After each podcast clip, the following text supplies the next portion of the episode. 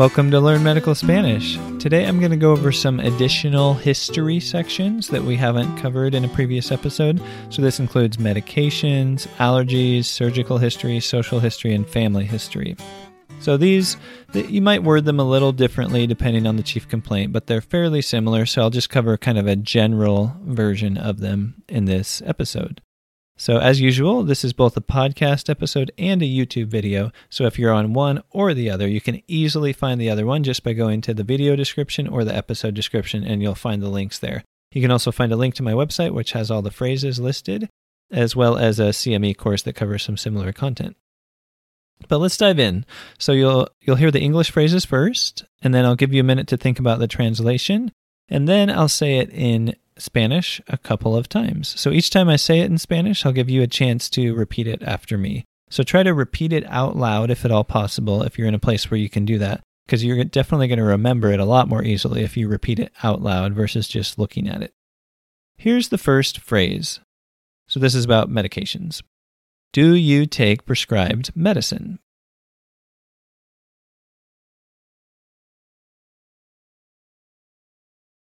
Toma medicina recetada. Toma medicina recetada.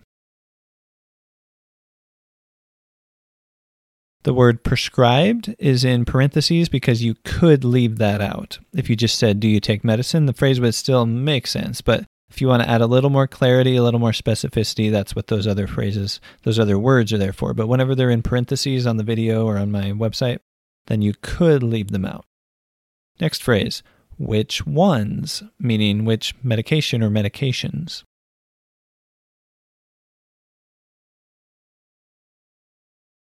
Cuál or cuáles. Cuál or cuáles. So cuál means which one, and cuáles means which ones, plural. How is the name spelled? Meaning the name of the medication. How is the name spelled?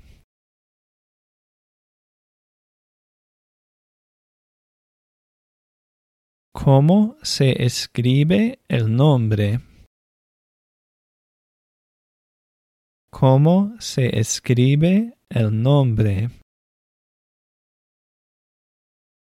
Technically, that means how is the name written, but it's easier to say that versus the actual way to say how is it spelled is como se deletrea. So as you can hear, that's a little harder to say.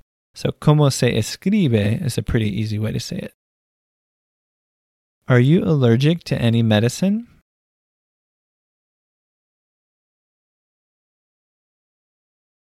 ¿Es alérgico a alguna medicina? ¿Es alérgico a alguna medicina? So alérgico is the masculine version, and if it was for a female, it would be alérgica. ¿Es alérgica? Which ones. So in this case, which medication or medications are you allergic to? Which one or which ones? ¿Cuál or cuáles? ¿Cuál or cuáles? So again, if it's singular, if you think it's singular, you'd say cuál, like which one. And if you think it's plural, you'd say cuáles. That's one word, cuáles. Have you had surgery? So, of course, we're moving on to the surgical history. Have you had surgery?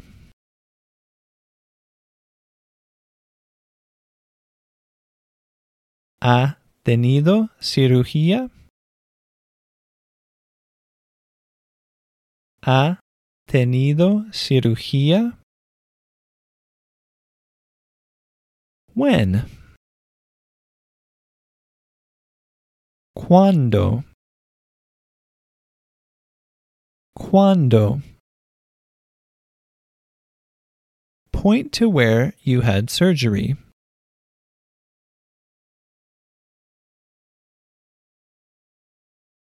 Señale en donde tuvo su cirugía. Señale en donde tuvo su cirugía. A couple notes here. The reason it says point to where you had surgery is because that's a lot easier versus saying versus trying to ask them what body part, right? Because then it could get complicated quickly if they were explaining that to you and you didn't understand very well.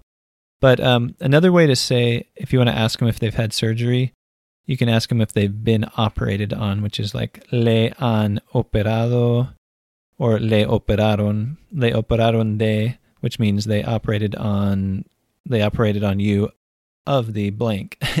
le operaron del apéndice they operated on you on the appendix. So that's a common phrasing that you might hear. That's why I'm just kind of throwing that in there. But ha tenido cirugía is also fine. All right, so social history, at least the most basic part of the social history. Do you smoke? Fuma. Fuma.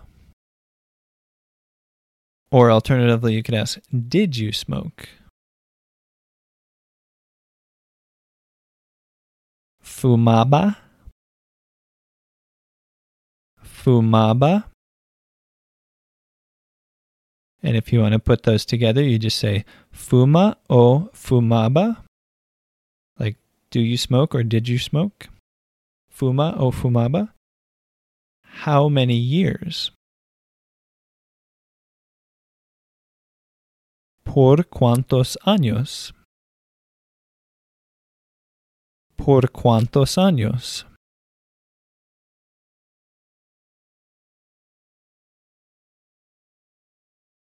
Do you drink? Toma. Toma. Use drugs? usa drogas? Usa drogas? Which ones, or which which one or which ones, meaning which drug or which drugs? Qual or cuáles? ¿Cuál or cuáles?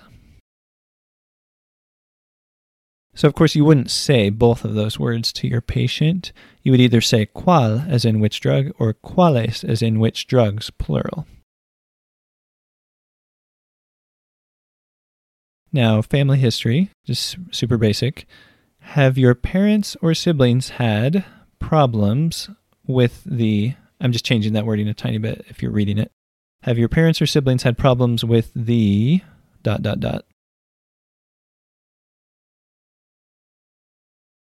sus padres o hermanos han tenido problemas del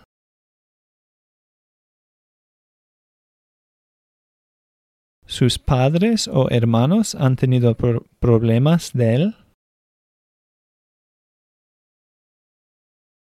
So naturally, this is leading into if you had a list of different conditions, or in this case, actually more like internal organs or body parts, like have the, have your parents or siblings had problems with the heart with the lungs with the whatever? So we're going to do just a few phrases you could use but then you could add more if you needed to add a different body part or a different organ system. So heart.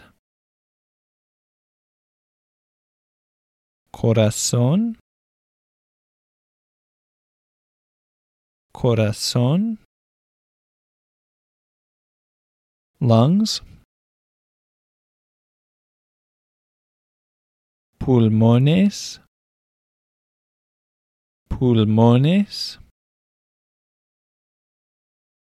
brain.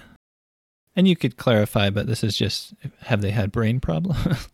yeah, brain. Cerebro. Cerebro. Stomach.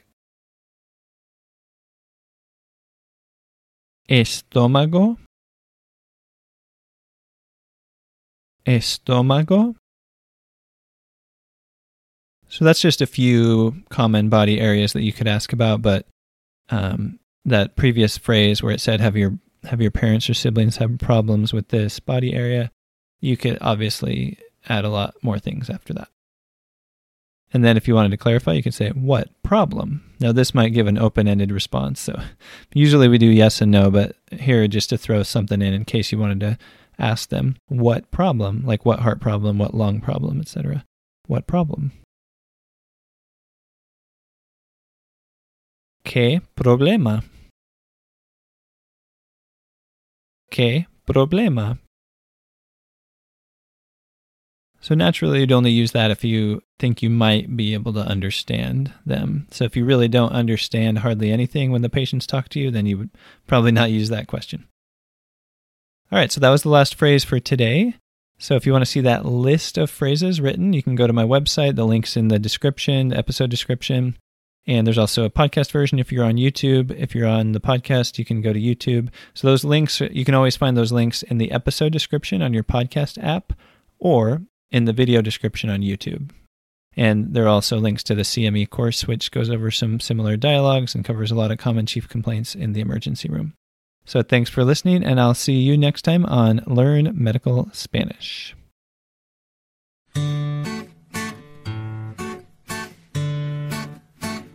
The Learn Medical Spanish podcast is not medical advice and does not replace the need to see your own medical providers.